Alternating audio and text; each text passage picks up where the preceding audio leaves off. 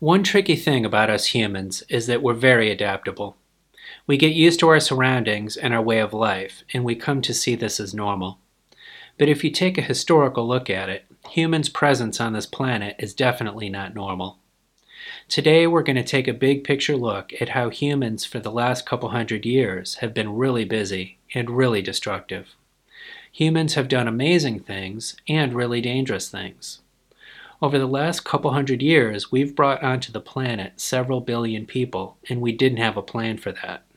So now we need to come up with a plan for how we can have this many billions of people on the planet and do it safely. Because our current way of life is not safe, for us or for the planet. We'll also look at how humans have done amazingly successful things and tackled very serious global issues, and brought ourselves more peace and prosperity than ever. We'll see how we're capable of being awesome, so maybe we'll be awesome enough to handle the current threats to humanity. That's what we're going to look at today. I hope you enjoy it. Let's dig in. This is the joy of saving the human race, where we try to get the world to cooperate. It's so the human race can avoid some urgent global problems that could mean the end of civilization and cause lots of suffering around the world. But also, we just want to have a good world that we enjoy and we can feel proud of. We are not just citizens of our own countries, we are citizens of the human race. Let's learn to manage ourselves responsibly. Let's help the human race act like it wants to last for a while. I think humans are awesome, and the human race is worth saving. There is no time to waste, so let's do this.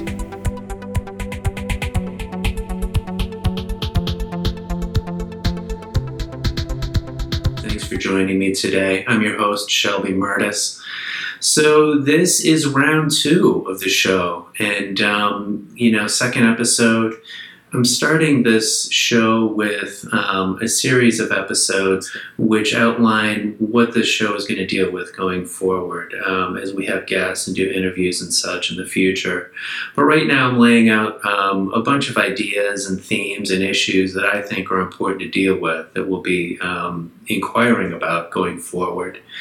So, the theme is basically to foster more international collaboration um, so that we can handle some of the really serious issues that the human race is facing right now that are quite threatening and could even threaten us with extinction or civilization collapsing or really bad things like that.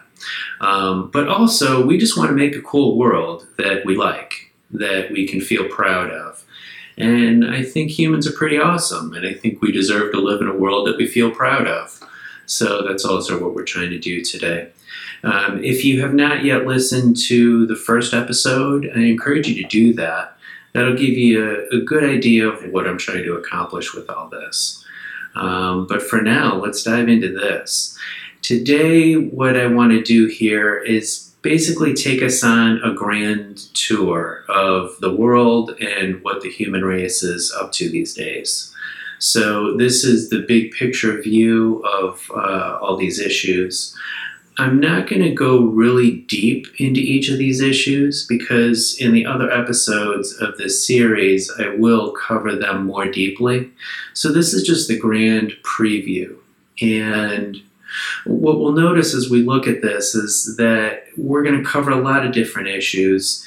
Each one of these issues is incredibly important. And you know, you I'm sure know some of what I'm going to talk about and you've heard some of this.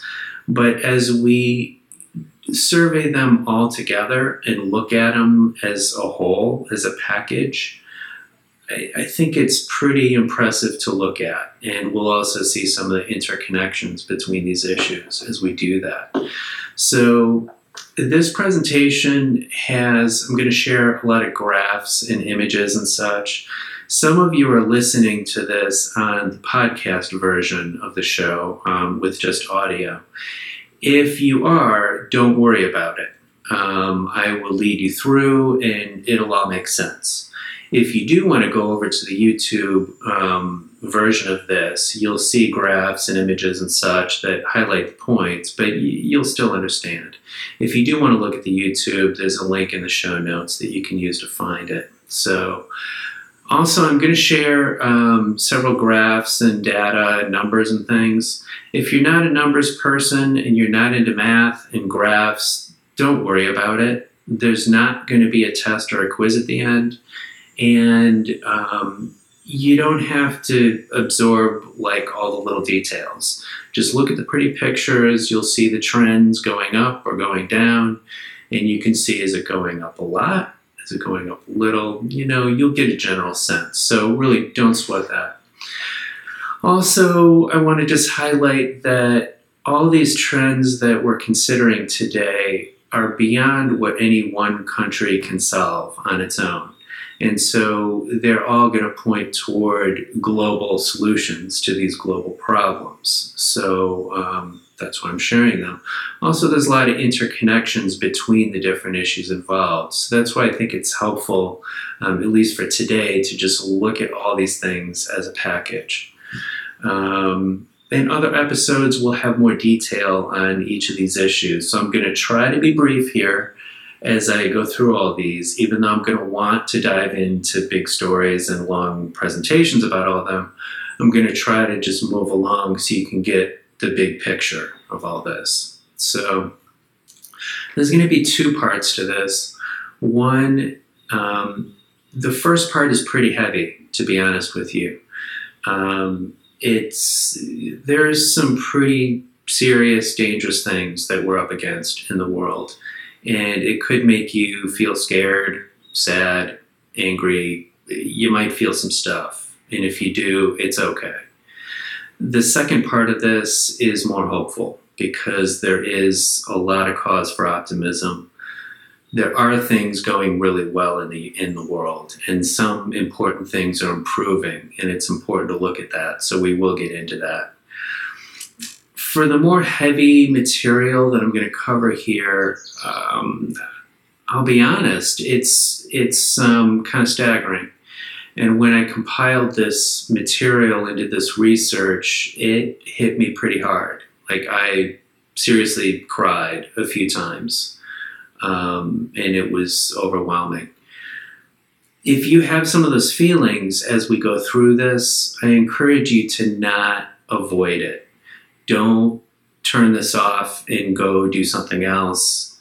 Um, stick with it. I hope that you will this is important because there's this dynamic that happens among people where, and, I've seen this a bunch of times and even felt this myself, where these big problems in the world can feel overwhelming. We can feel helpless. And so then it can be tempting to just go back into one's own life and try to forget the stuff and be like, well, you know, it's overwhelming. I don't know. And it makes me feel bad. So let me just deal with myself and go about my business and just cross my fingers and hope somebody else deals with this. Um, but unfortunately, when too many people avoid the stuff, then we don't have enough people paying attention and doing things. And that's why we're in the problems that we have a lot of these problems have gotten worse because people avoid them because they don't feel good. So I think all of us sort of growing our capacity to deal with this stuff and feel it is important, you know. So, um, so anyway, and I'll guide you through. I'll hold your hand. We'll be okay. So let's uh, let's do this. There is uh, there was a book released recently by a very smart guy named Toby Ord. Um, the book is called The Precipice. Um, I've got a link to it in the show notes. You can check it out. Um, I have not read this book yet, um, but I would like to. I heard an interview with Toby recently on the Sam Harris uh, podcast, which was very good. And and Toby um, really impressed me with his intelligence. And basically, in this book, The Precipice, he looked, did this survey of the human race and our future, and looked at existential risk. So these are the various things that um, basically where humans could go extinct or humans could have civilization collapse which would mean like everything falls apart and we go back to a time that's more primitive. And um, basically, there would be a lot of suffering in the world. Um, a lot of people would die, and we would go to a situation that I don't think any of us really wants to, to see. So, in this analysis, he he basically saw that in the next hundred years, there's a one in six chance that basically everything could fall apart and humans go extinct or civilization collapses. And these would be due to issues of our own making. So it's not like, you know, the biggest concern is not a big volcano blowing up, it's not an asteroid hitting the Earth. It's, you know, those things could happen, but they're pretty remote and rare. The things that are likely to do us in are our own causing, like nuclear weapons, like climate change, like new technology that is powerful and dangerous. Um, these are the things that we need to watch out for. So it's a one in six chance that this could happen. Um, that's a risk that I don't feel willing to take. Um, and I would ask you if you were thinking about your own life, how would you feel about a one in six chance that you die? Um, I don't know if anybody would really want that. You know, consider it differently. A, a revolver, um, a typical revolver gun, if you put one bullet in it and it contains has six chambers, and I spin the thing, and you know, would you put that to your head and let it be shot? There's a one in six chance that you could die. There's a five in six chance you'll be okay, but would you want to stand there and take that risk?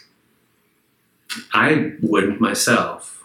Um, but yet, as a human race, that's where we're at. We're standing in front of that gun, taking that risk as a collective human race. And that worries me, you know.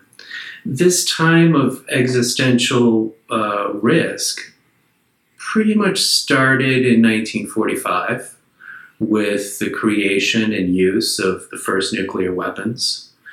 And that was a time at which everybody understood that humans have made something incredibly powerful that could end us. And um, a lot of people have done some thinking and talking and feeling about that. And I think it was this aha moment where people realized um, the extent of our own power as humans. Unfortunately, we didn't seem to learn the lesson. Um, you know, I'm not blaming the people who lived through that. It's just that for whatever reason, people didn't learn. And that could have been a moment at which we say, oh my goodness, maybe we need to approach our life in the world differently. Um, and we have the ability to make ourselves extinct, but we didn't quite learn the lesson um, on nuclear weapons or a bunch of other issues that we um, caused. So, to, to get an idea of what's happening, we have to really step back and look at things historically in order to understand how our time on the planet right now is very different from the past and very different from, uh, I don't know, what's happened in nature so far. So, population, human population has exploded. Um, so, humans basically started to thrive after the last ice age, which ended about 12,000 years ago. And that's when humans um, started to settle in villages and towns, invented some tools, invented agriculture, and then manufacturing, and started to be um, the thriving, successful race that we are.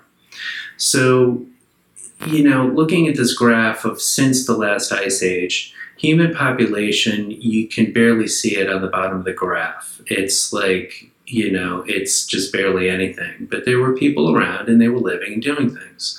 But then starting um, in the 1700s and then even more in the 1800s, um, and then since then, it's just the graph goes vertical.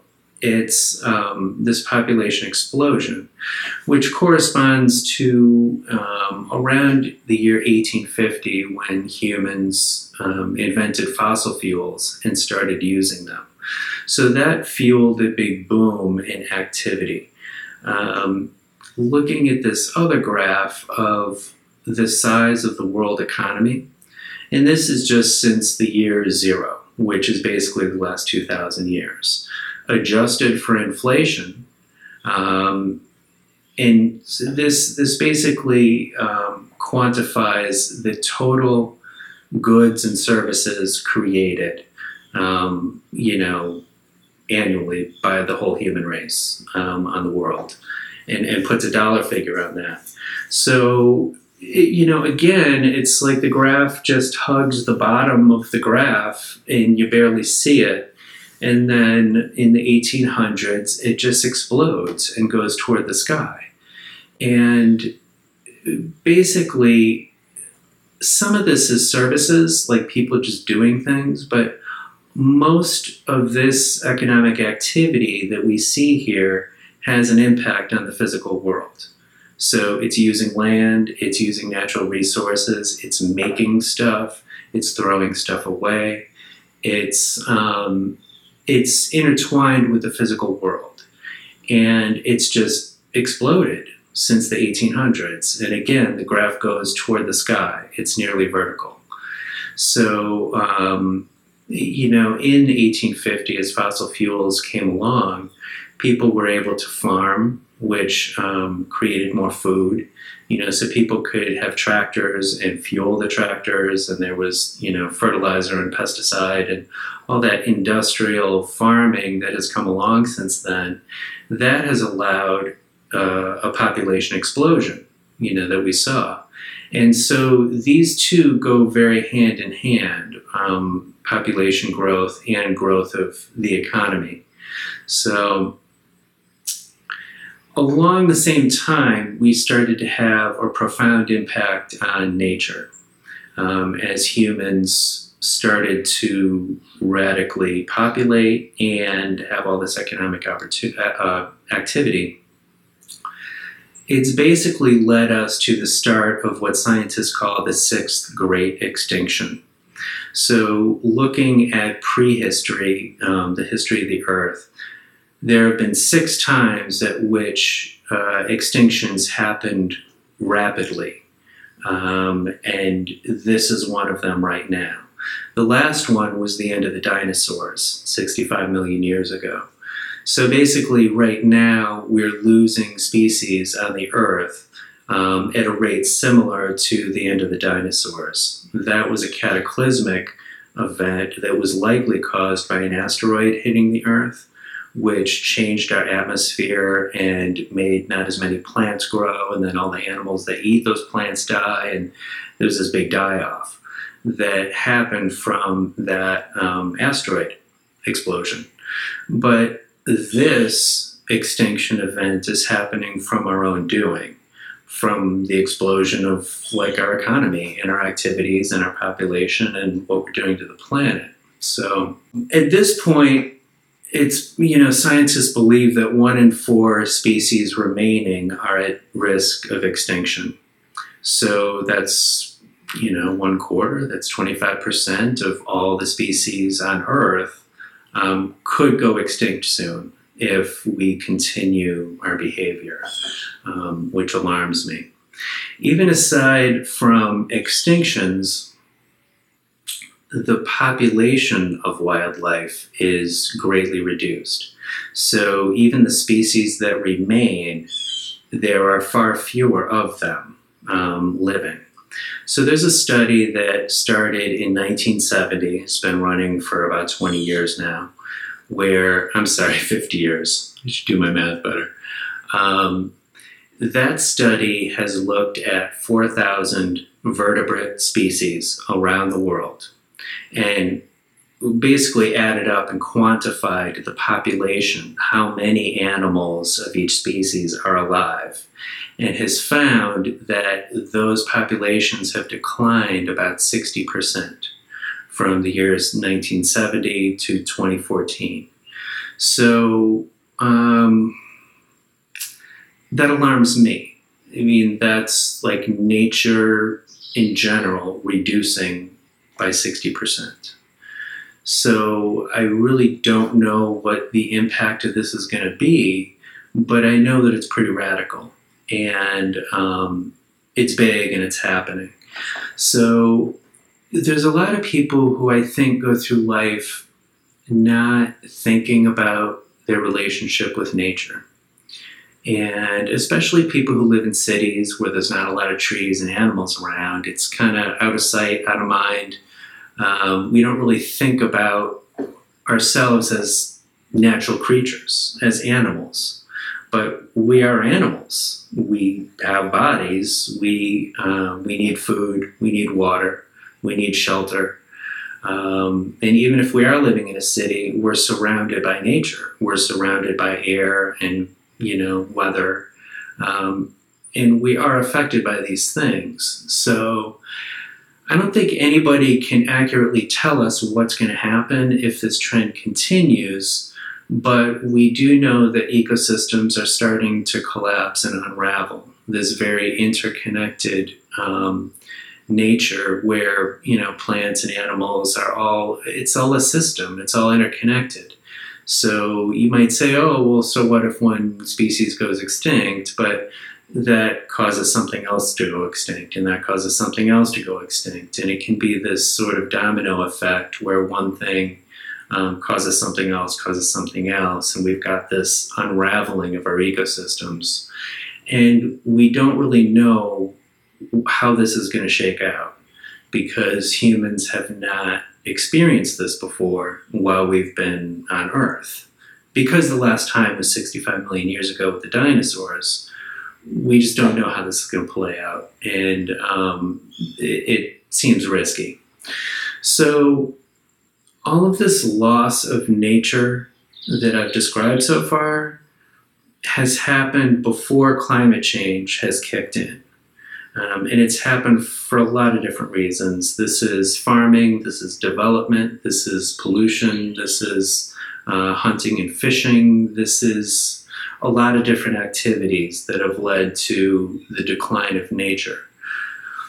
All that happened prior to now. And right now is where the climate is starting to intensify, and we're starting to have problems, and we're going to have many more which is going to put much more pressure on nature and um, amplify all these trends that I've talked about so far.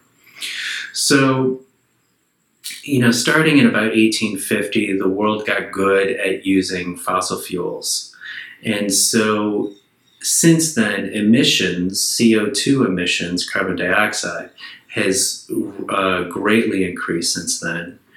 And so, what that has done is increased the amount of those gases in our atmosphere. And once we put it up there in the air, it lingers for a long time. So that's a, a cumulative effect.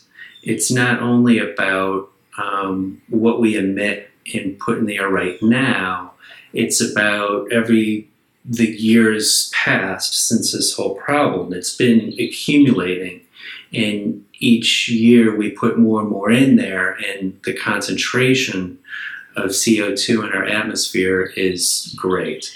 So if we look back at uh, scientists have figured out like the last 800,000 years, a very long time, well before humans were around and thriving, they've been able to note the concentration of CO2 in our atmosphere. And where it's at right now is far beyond anything it's been in the last 800,000 years. So humans have never faced this much carbon dioxide in the atmosphere. Since 1850, the world average temperature has increased by about one degree Celsius. That's just under two degrees Fahrenheit. Uh, that sounds small, um, because you might be like, oh well, it's just one degree. Who you know who cares?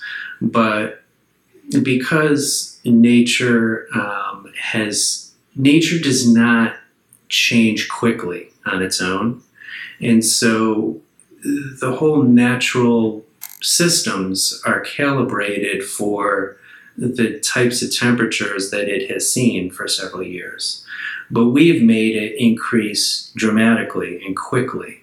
So it's changing quicker than nature can adjust to it. And it also creates a lot more turbulence in terms of weather that's going to um, cause problems for us. So if you look back farther at temperature, average temperature on the Earth, since the end of the last ice age, when humans came around and started to thrive, um, you know, looking at 10,000 years ago, the temperature was gradually increasing. And it peaked around 7,000 years ago, and then it was gradually decreasing. And some believe we might have been um, on our way to another ice age because it was gradually decreasing. But then fossil fuels hit and our modern economy hit. And so you see this graph, it was gradually decreasing, but now it just spikes up. It goes vertical. And basically, at this point now, the average temperature is higher than at any point since the last uh, ice age when humans have thrived. So basically, the human race has never lived on the planet with an average temperature this high. So we're in completely new territory.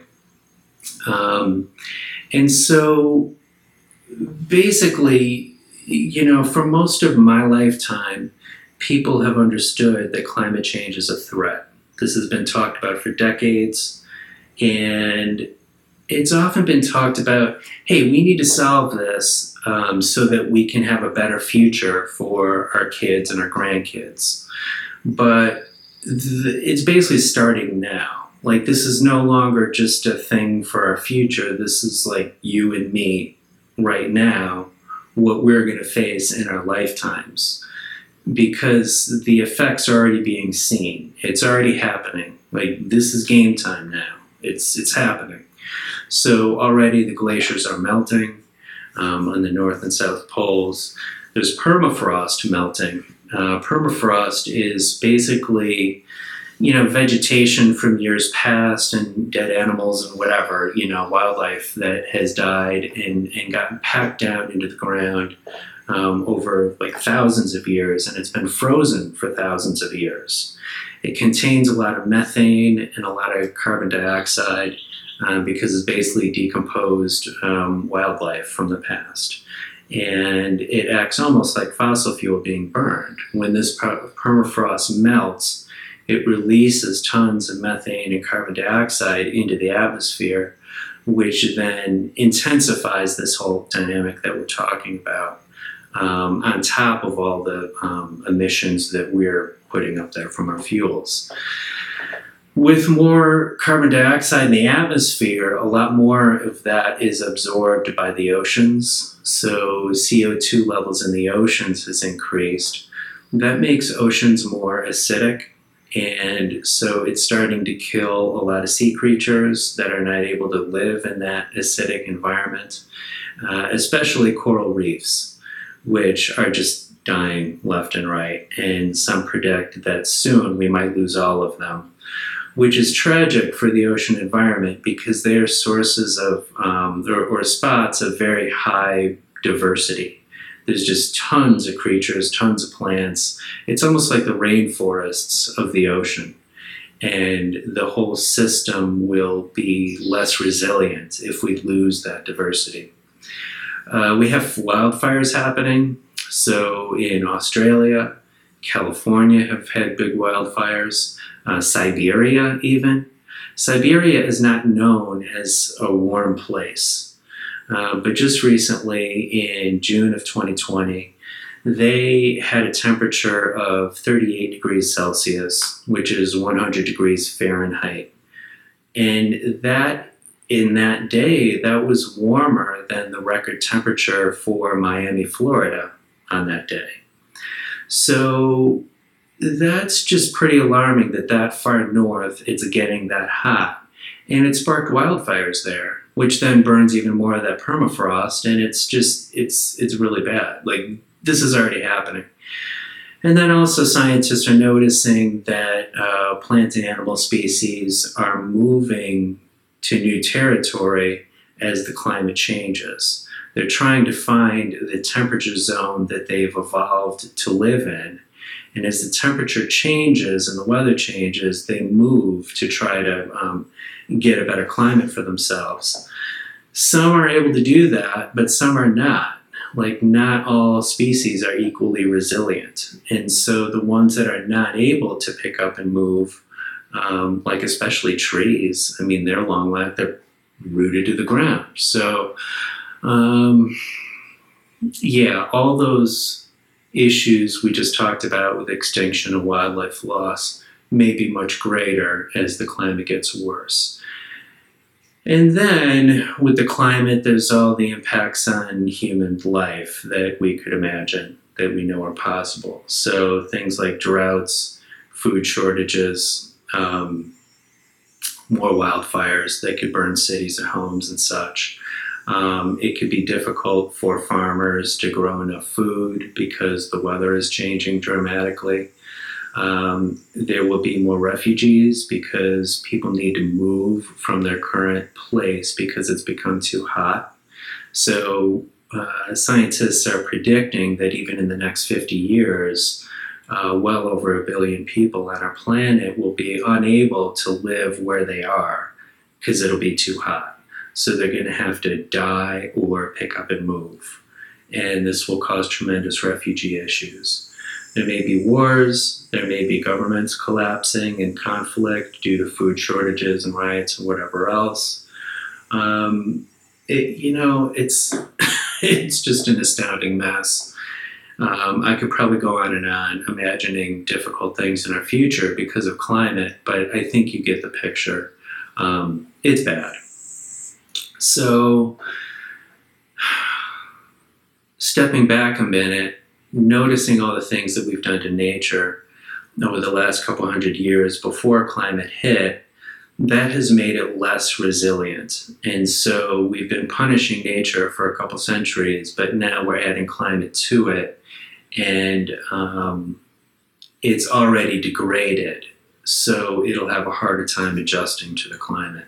So, looking at other things that we've been doing um, over this time, looking at um, basically the amount of land on the planet that humans use, starting from about the year 100 um, through today, uh, it has increased dramatically starting about 1850 when we started consuming the world. Since that point, we're using five times the amount of land that we used to um, for a bunch of different purposes. That includes farming, that includes places where we live, that's developed spaces.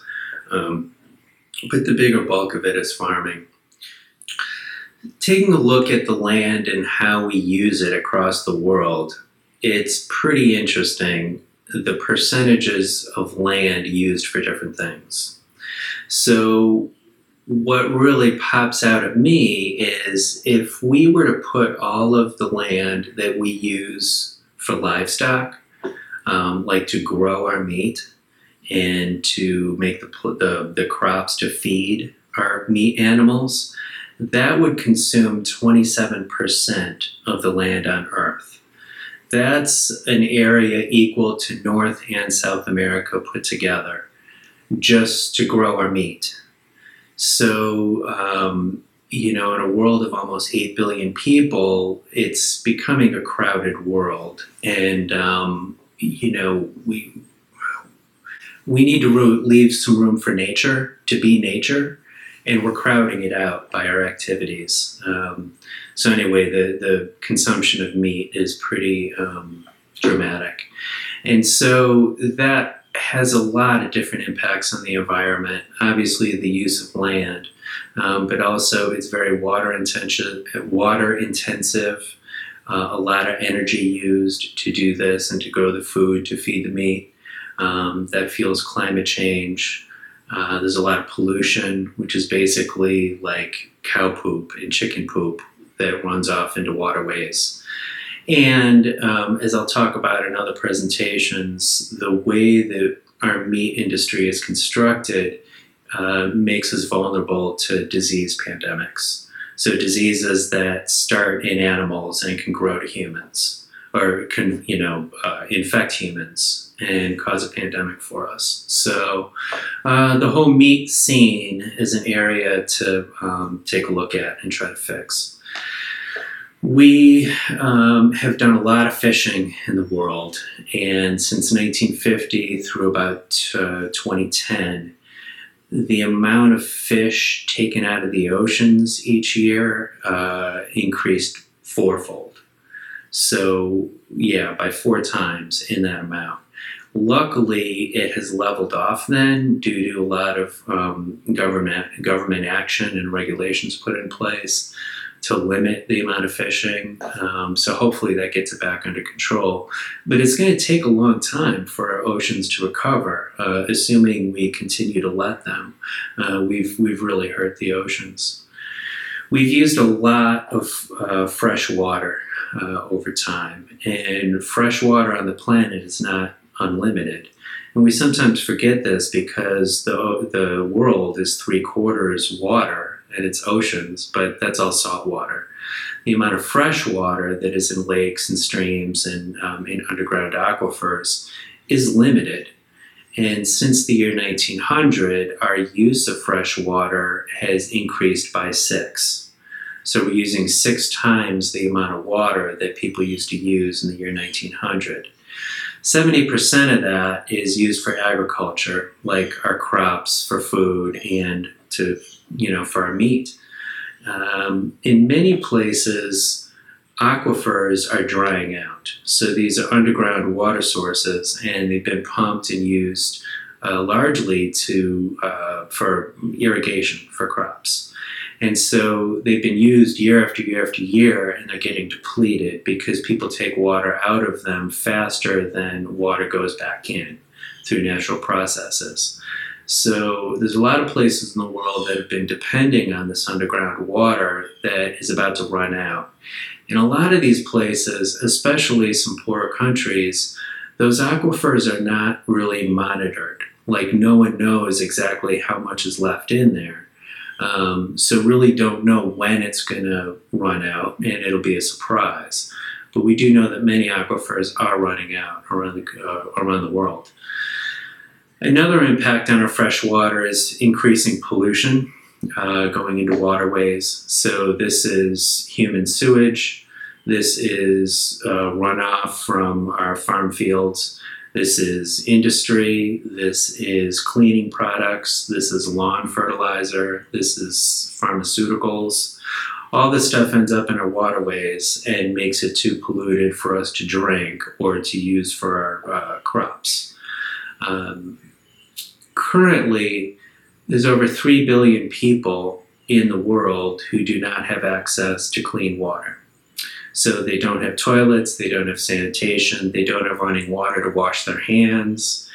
And I'll just note that we're in the middle of a COVID 19 pandemic where people advise washing hands in order to reduce the transmission of disease. We have 3 billion people who do not have access to clean water. And despite that, our current fresh water, we're degrading it with pollution and we're overusing it. So, water is about to be um, an intensely important issue going forward, especially with climate change. As some areas get too hot, um, water will be critical. Um, deforestation is on the rise. Since the year 2000 uh, through 2018, the annual rate of deforestation doubled almost. And it was already a lot before then.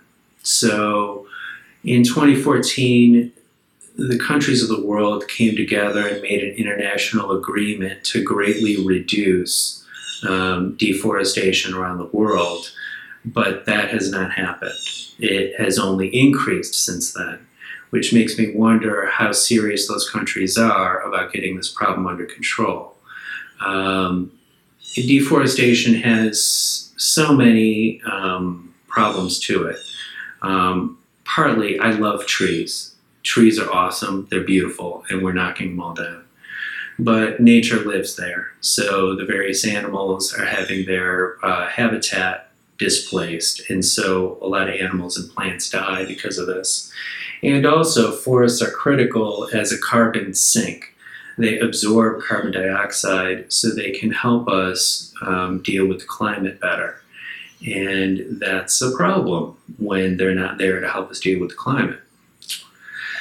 We've gotten really good at making plastic over the years. So, since it came around in about 1950, we've gone from zero to 400 million tons per year of plastic that we produce. And plastic does not degrade quickly. It's around for hundreds or thousands of years, and a lot of this ends up in the oceans. Um, so there's a floating patch of plastic out in the ocean um, that is just growing and growing, and it degrades, and animals eat it, and it gets in the food supply, and it's just is bad for nature. So, on top of what we've done to nature and the climate, there are a couple more issues to deal with. Basically, our use, our relationship to technology, I believe, needs to change. Um, I'm not anti technology, and in fact, technology has been one of the ways in which we've developed the standard of living we have right now, which is far better than our ancestors. But um, humans have this tendency to create technology without understanding its impacts and its damages. And so that's how we got a climate that's falling apart because we were so good at fossil fuels and all the things we manufactured with it. We were just really good at our technology without realizing the serious situation we were putting ourselves in. So, going forward, we are entering what people know as the information age or the digital age.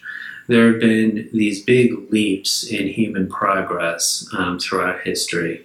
Um, you know, the first might have been like the invention of fire and stone tools and such.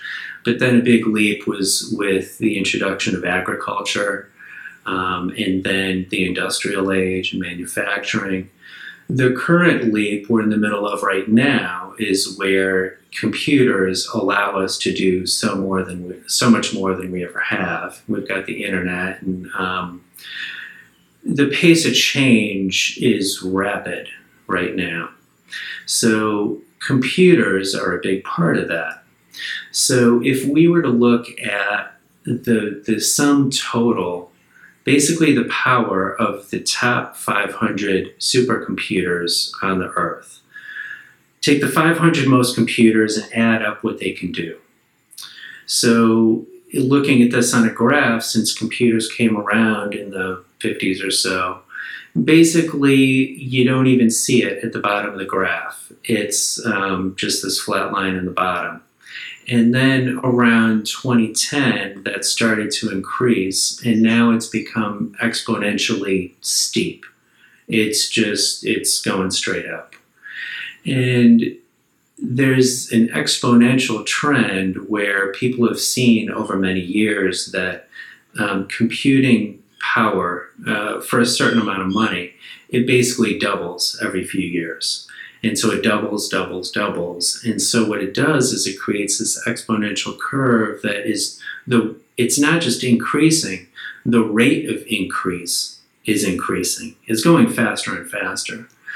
And so people predict that at some point, we don't know exactly when, but probably just a couple decades away, computers will be as smart as humans.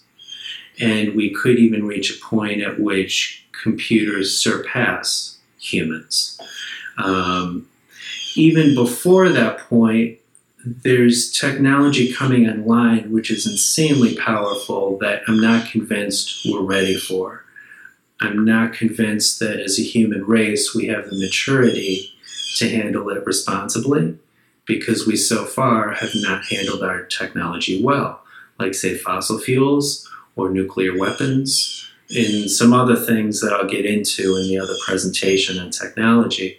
Um, the physicist Stephen Hawking, which many people think is, you know, one of the top handful of smartest humans that have ever lived.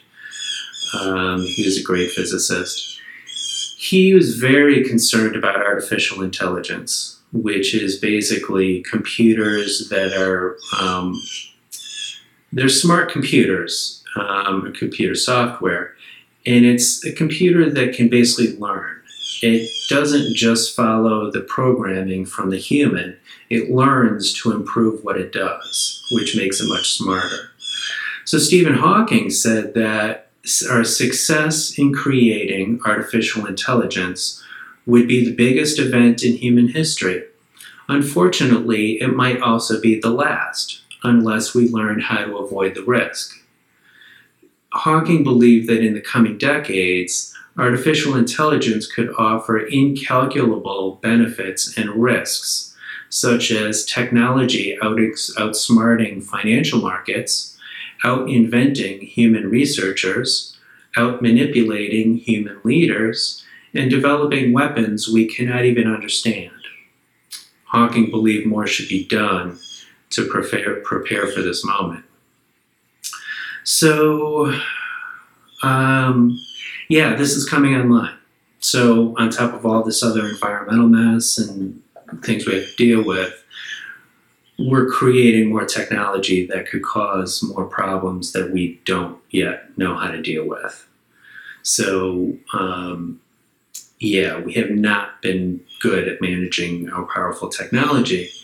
Um, so, just for instance, you know, the nuclear weapons that we talked about, accidents have happened.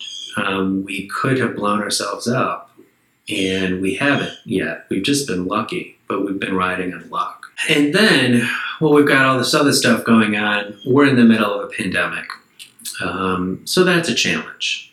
And obviously requires international collaboration to get through this pandemic in a good way because it's a world phenomenon.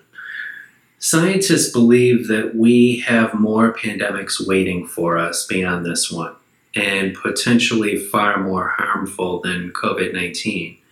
Scientists that study um, diseases out in nature in various animals have identified a whole slew of viruses and bacteria that could leap to humans and infect us and become the next pandemic.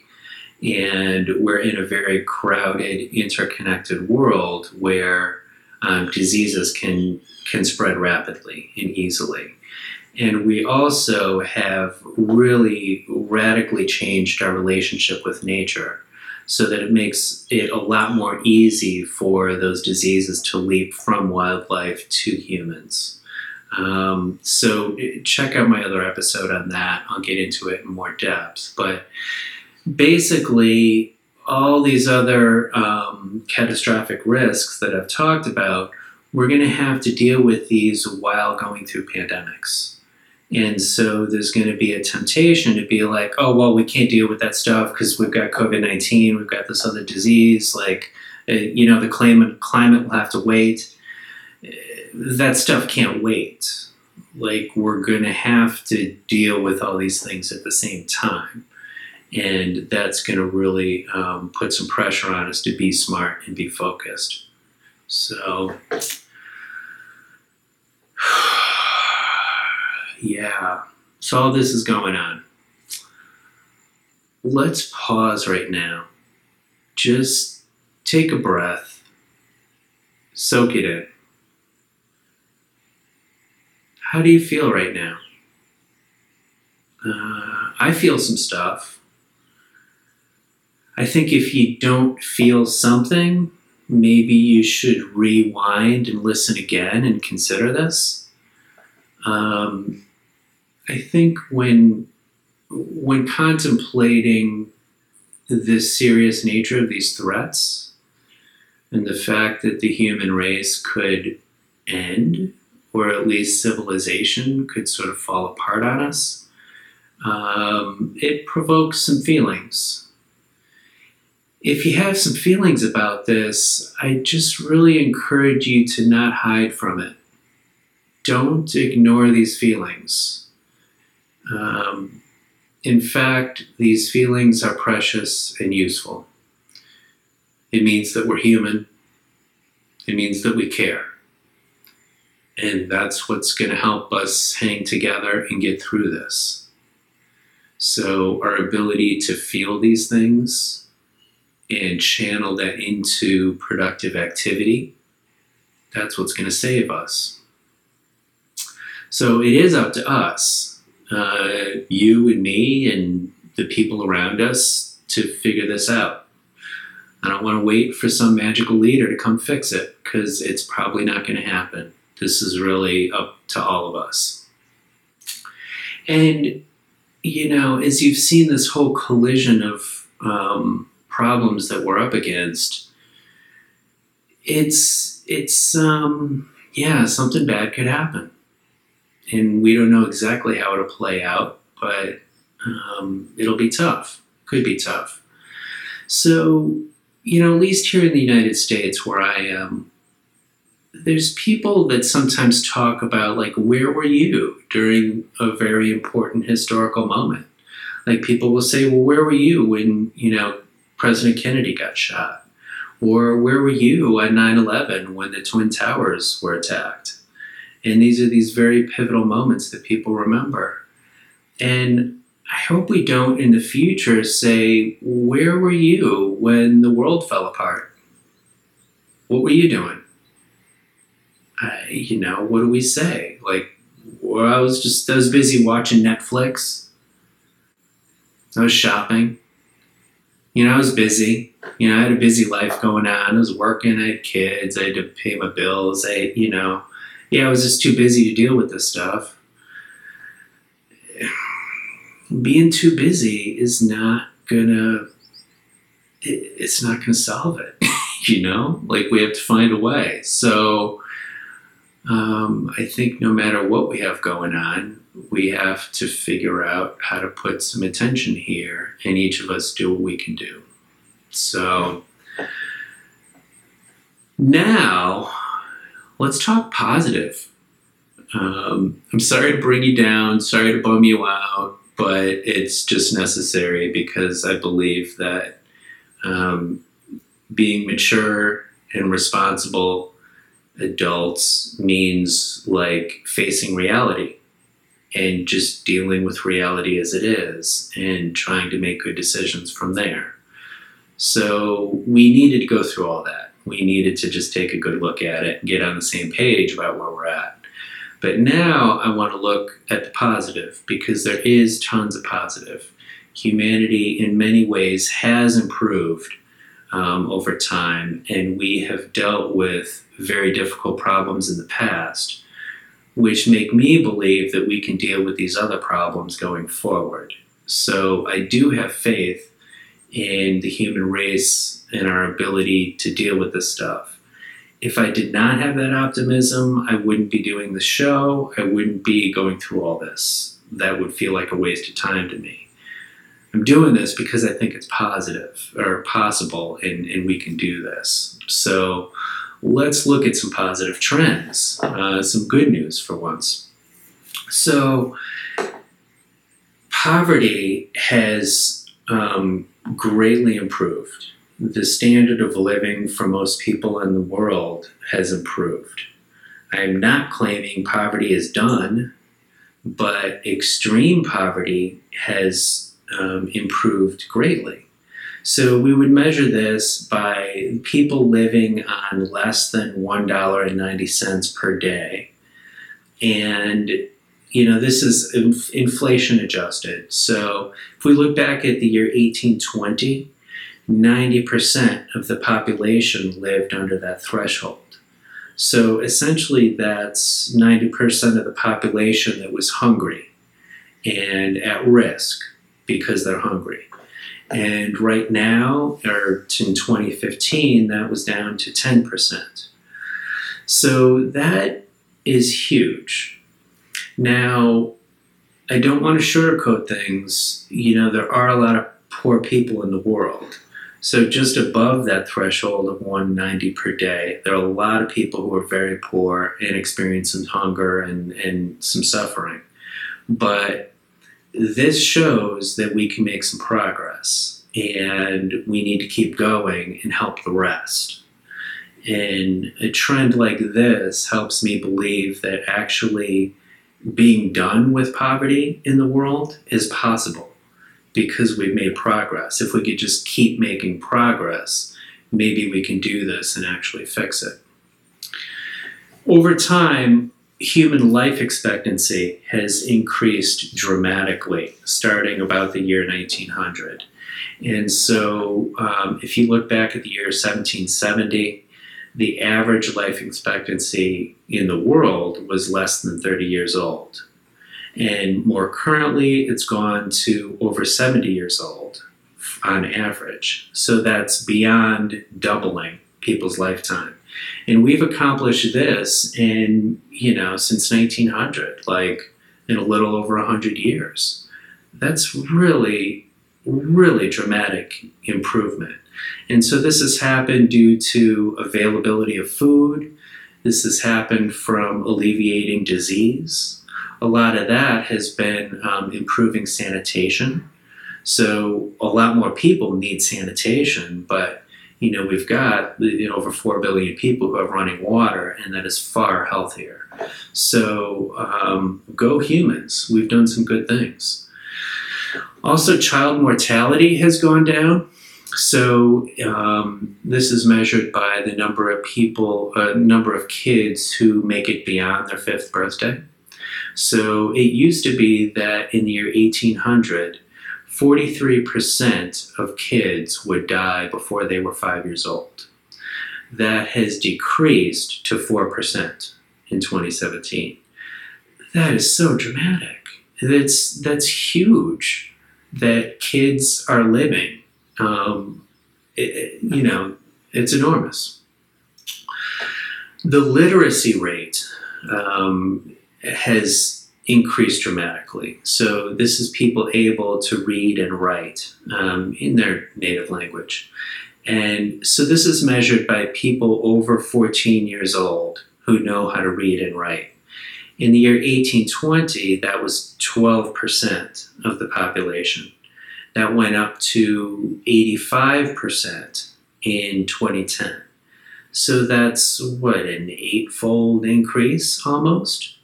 So that is huge. I mean, that allows people to put food on their table, do valuable work, make their way in the world, be smarter, gain information by knowing how to read and write. So that improvement in education going from 12% to 85%, it's, it's enormous. Um, a big part of that that's valuable is um, that women and girls have become more educated over the years. So historically, it has been far more common for boys to go to school, go to school than girls, and that has been catching up over the years in recent decades, and that's enormous that we're getting uh, girls schooled. So basically, the these are just good things in general, but in terms of dealing with the environmental mess that we have to deal with, continuing these trends is huge. So, because that helps control the population. So, we saw earlier we've had this exploding human population that has increased radically. And people have found that the best way to limit population is to help people overcome poverty and to get them educated. So this happens because uh, when people overcome poverty, they have fewer babies. Um, it reduces the birth rate. And I don't know if part of this is instinctually wired in um, or if this is all rational decision, but it's, it's basically if a family is poor um, and just struggling to survive, they have to have more children in order to have some of them survive into adulthood. And also in some sort of farming um, communities, you know, having more kids helps because that's more hands, that's more people to do the work um, of survival. So when in, when incomes and wealth increase in a place, uh, it results in lower amount of births. And also, uh, in terms of literacy, that also helps the population, especially for girls to get educated, um, because then women can more control their own destiny, control how many kids they want to have. And um, between the two, this is our best method of controlling population. And that will reduce pressure on the, the, the natural world. Now, something to be careful of, though, is that reduction in population is very good because, you know, essentially poor people, they're more desperate and they're going to consume nature in order to, you know, make a dollar to eat or to grow their food. And so um, the problem is that over time, as we alleviate poverty, get more money in these people's pocket, if they try to do things like Americans, like if all these, you know, newly uh, people with newer wealth start to drive gas guzzling SUVs, where they start to eat beef in the way that Americans do, our climate is going to be screwed um, because emissions will be far greater. So you know, for instance, um, the United States has the highest um, contribution to climate emissions in the world. And we just consume so much. We're just over consuming like crazy. And so, as we alleviate poverty, we have to figure out how to do that in a way where we can give people a decent standard of living, but not have them go down the route of overconsumption of fossil fuels like the developed world has. So that's a delicate balance to strike, you know, how to share the resources but not prompt more climate change. Um, I think we can do it. And, and, I think I would not argue. I, I, would not argue for like we should keep people poor so that they don't hurt the climate. Like I don't think that's the solution. I think everyone has more flexibility to deal with situations. They have more resilience if they have more money in their pocket and they're healthier and they're eating better and more educated. I think that ultimately will help us, but we need to get smart about how we do this.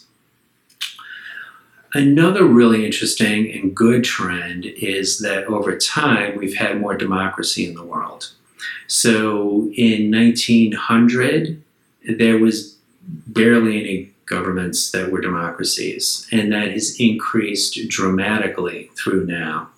Over that same number of um, years, the number of autocracies has decreased. So, just putting it simply, a democracy is where a government where the people, the citizens, have some ability to shape what their government does. An autocracy is more like the iron fist ruler who just like calls the shots and nobody gets to um, shape the government. So that growth in democracy is a very good trend. In terms of human survival, um, it's very good because it results in less war. Um, democracies are just known to conduct warfare less. Um, I'm not saying they don't, but it's less.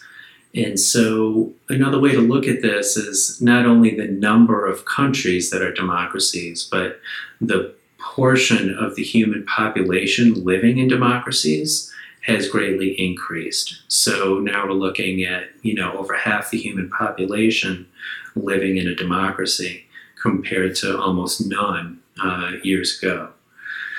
So um, the number of people dying in warfare has greatly improved.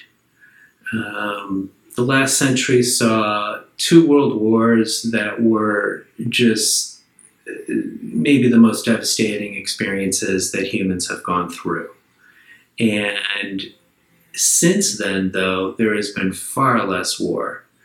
And there is still war, obviously, there are serious conflicts going on. So I don't want anyone to take this as, oh, yeah, war is all fixed, it's all over, we don't need to worry.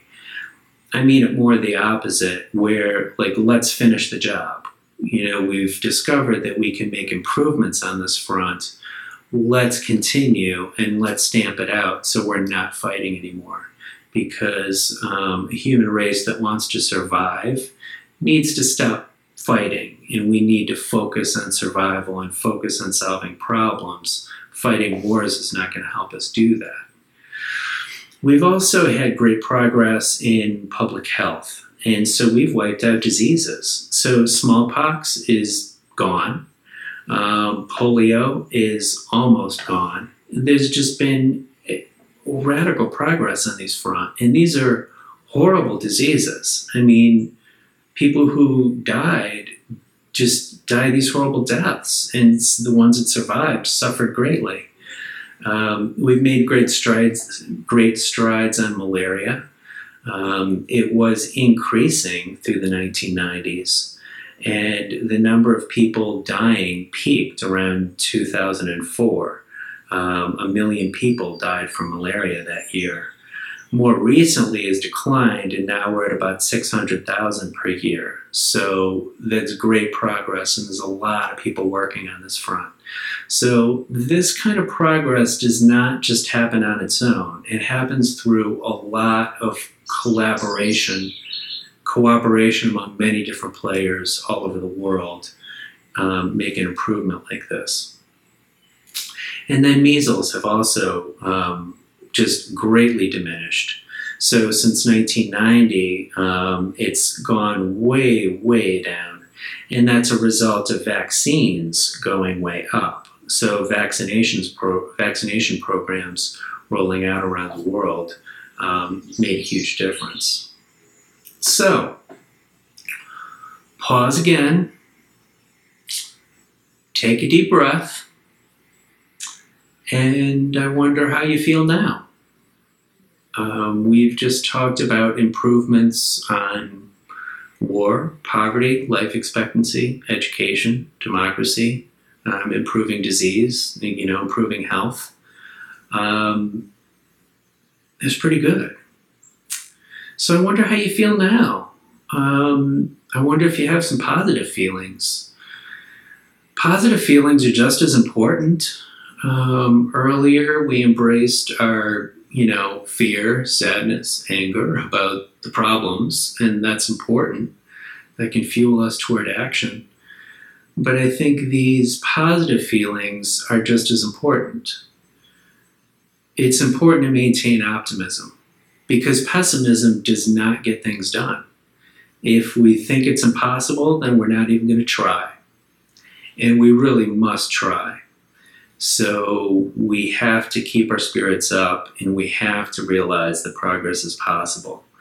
And it's important for us to keep reminding each other that progress is possible and really spread the word about that because our progress, I think, is poorly understood or people don't pay attention to it.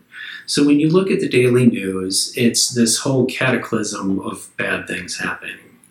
And that's what grabs people's attention. Um, you know, the negative news are those sudden crises, those sudden events that are very dramatic. That's what gets in the news. But very gradual improvement, that doesn't quite get in the news. Like, there's no, you know, big noticeable event that education is improving or disease is improving or there's less war and, you know, the whole thing. So that's why I felt it was really important to go through that positive stuff and lay it out for us because um, for us to do the hard work ahead of us that we know that we need to do, we have to remember that it's possible and just rally together and get it done. So I'm about to wrap this, but I would love for you to take away with you a couple key concepts that I'd love for you to remember.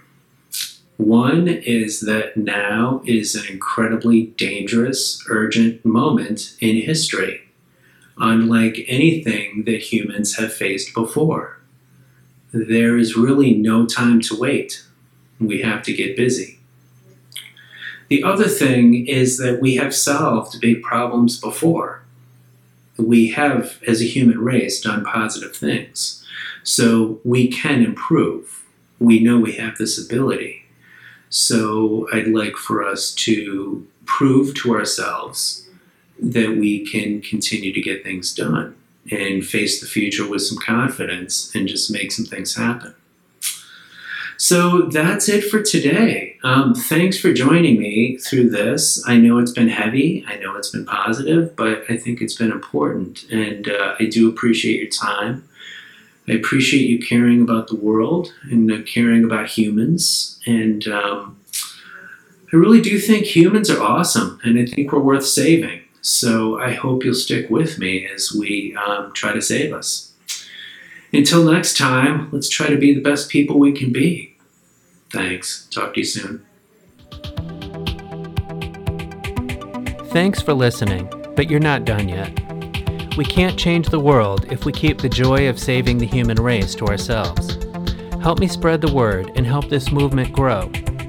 Please subscribe to the show, both the podcast and the YouTube channel. Leave ratings or reviews, which encourages others to listen. Share this show with others on your social media. Even better, just tell a friend about it and have a good conversation about the state of the world. These things really make a difference. I hope you can help the show grow and reach a larger audience. I'm grateful for your help. Thank you. And please stay in touch with me. I love to get feedback, suggestions, and questions. Go to the website at joyofsavingthehumanrace.com. At the website, you'll learn more about the show, and you can sign up to get occasional email updates. Thanks to Moby for the show's theme music, and thanks to you for being here. All right, we're done for today. Be well. I'll talk to you soon.